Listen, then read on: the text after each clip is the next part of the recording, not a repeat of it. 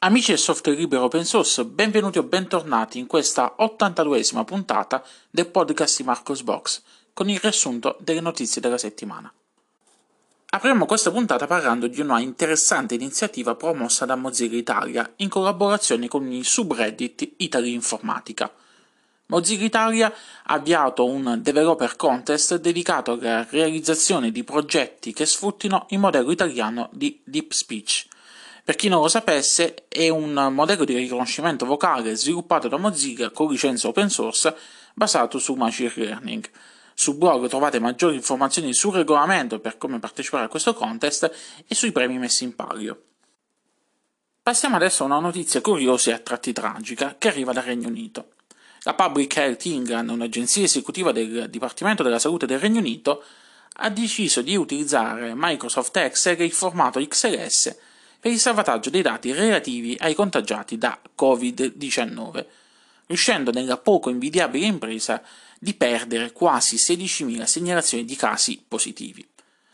Il problema nasce dal fatto che hanno deciso di utilizzare il formato XLS per il salvataggio dei dati e un formato che, sapete bene, è un formato generato da Microsoft Excel, un formato molto vecchio, che ha uno svantaggio, quello di non riuscire a gestire più di un tot di un numero di righe dati.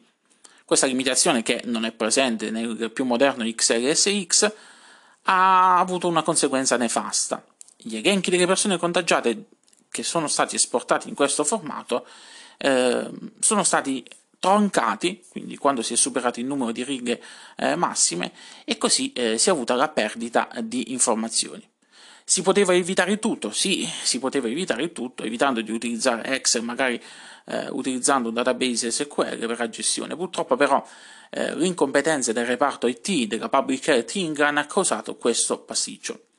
La cosa triste è che eh, dopo che si sono accorti dei problemi, anziché correre i pari mettendo su una struttura diversa, eh, no, hanno deciso di mantenere lo stesso approccio, ma si sono limitati a suddividere i dati eh, in file più piccoli in modo tale da eh, evitare di raggiungere il numero massimo di righe. E che dire, sono son, son folli, da. Anzi, come direbbe Obelix, sono matti questi inglesi. Passiamo adesso al mondo di GIMP.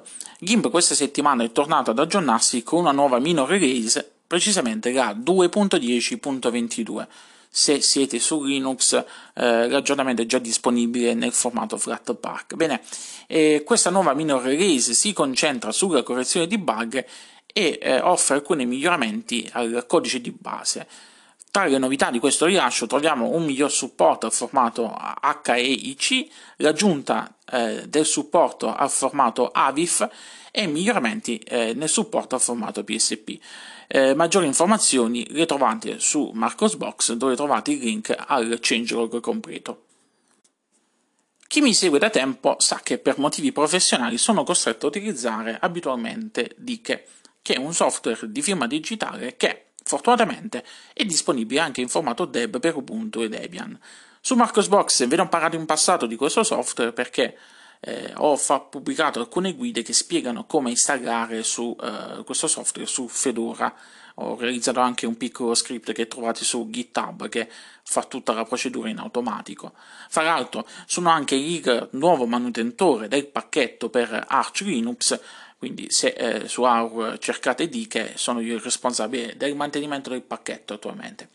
Bene, io utilizzo questo software e utilizzo anche Ubuntu, come ben sapete, e tutte quante le derivate ufficiali.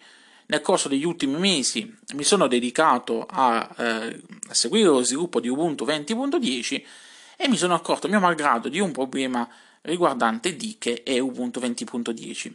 Che cosa è successo? È successo che una, eh, un, un file che era necessario per l'installazione di Dike eh, non è più presente all'interno dei repository, un pacchetto non è più presente all'interno dei repository di Ubuntu 20.10 perché eh, è stato deprecato eh, perché viene utilizzata la nuova versione eh, basata su Python 3 e la versione su Python 2 appunto non è più presente nei, nei repository di Ubuntu 20.10 la mancanza di questo pacchetto, di questa dipendenza che viene segnalata da Dike eh, rende impossibile l'installazione di Dike all'interno di Ubuntu 20.10.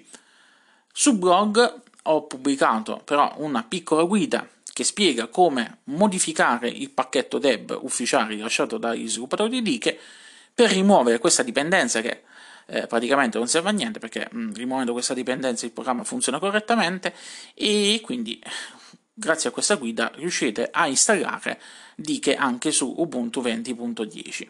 Speriamo che eh, gli sviluppatori decidano di aggiornare il pacchetto, io ho fatto la segnalazione agli sviluppatori, però eh, fino adesso non ho avuto nessuna risposta, o che magari in futuro decidano di eh, rilasciare il tutto sotto formato snap o flatpak in modo tale da evitare tutti questi casini eh, sulle varie distribuzioni e su, eh, su, sulle varie release intermedie di Ubuntu. Passiamo adesso a questa seconda parte del podcast dedicata al mondo di KDE e lo facciamo con tre notizie. La prima riguarda il rilascio di eh, KDE Live 20.08.2. Questa nuova versione del famoso software di montaggio video introduce diverse nuove funzionalità tra le quali c'è la suddivisione automatica della scena. Per il changelog completo vi rimando sempre alle pagine di Marcosbox dove trovate le note di rilascio. Per ragione di grandi e piccini, la community di KDE questa settimana ha ufficializzato il rilascio di KDE Plasma 5.20, la nuova versione migliorata sia dentro che fuori del tanto amato e apprezzato ambiente desktop del draghetto. Questa nuova versione contiene miglioramenti a dozzine di componenti, widget, ma anche il comportamento del desktop in generale.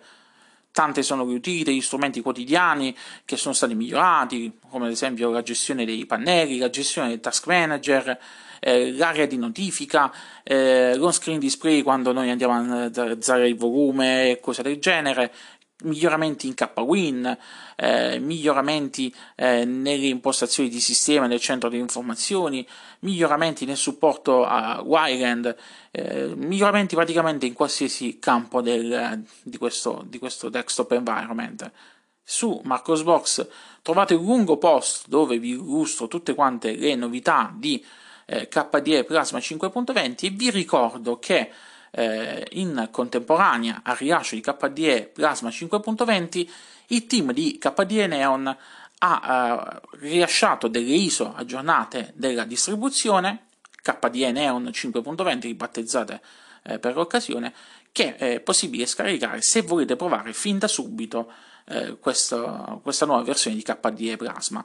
Eh, vi ricordo che eh, l'aggiornamento è ovviamente disponibile anche per gli utenti che hanno installato le versioni precedenti di KDE Neon vi basterà fare gli aggiornamenti di sistema, però eh, fate un, attenzione eh, al, nel momento dell'aggiornamento perché eh, purtroppo c'è un piccolo bug e dovete eh, fare alcuni eh, dovete installare un pacchetto prima di procedere al, al riavvio eh, dopo, dopo, aver fatto gli aggiornamenti perché se avete una precedente installazione di KDE Neon e lanciare l'aggiornamento senza prima aver installato il pacchetto Neon Settings 2, vi ritroverete con il desktop senza KWin e quindi sono problemi. Su Marcosbox comunque trovate maggiori informazioni su come risolvere questo problema. Bene, con questa ultima notizia si conclude qui questa 82esima puntata del podcast di Marcosbox. Lunga vita e prosperità a tutti quanti. Ci riascoltiamo la prossima settimana con una nuova puntata del podcast di Marcosbox. Tchau, tchau.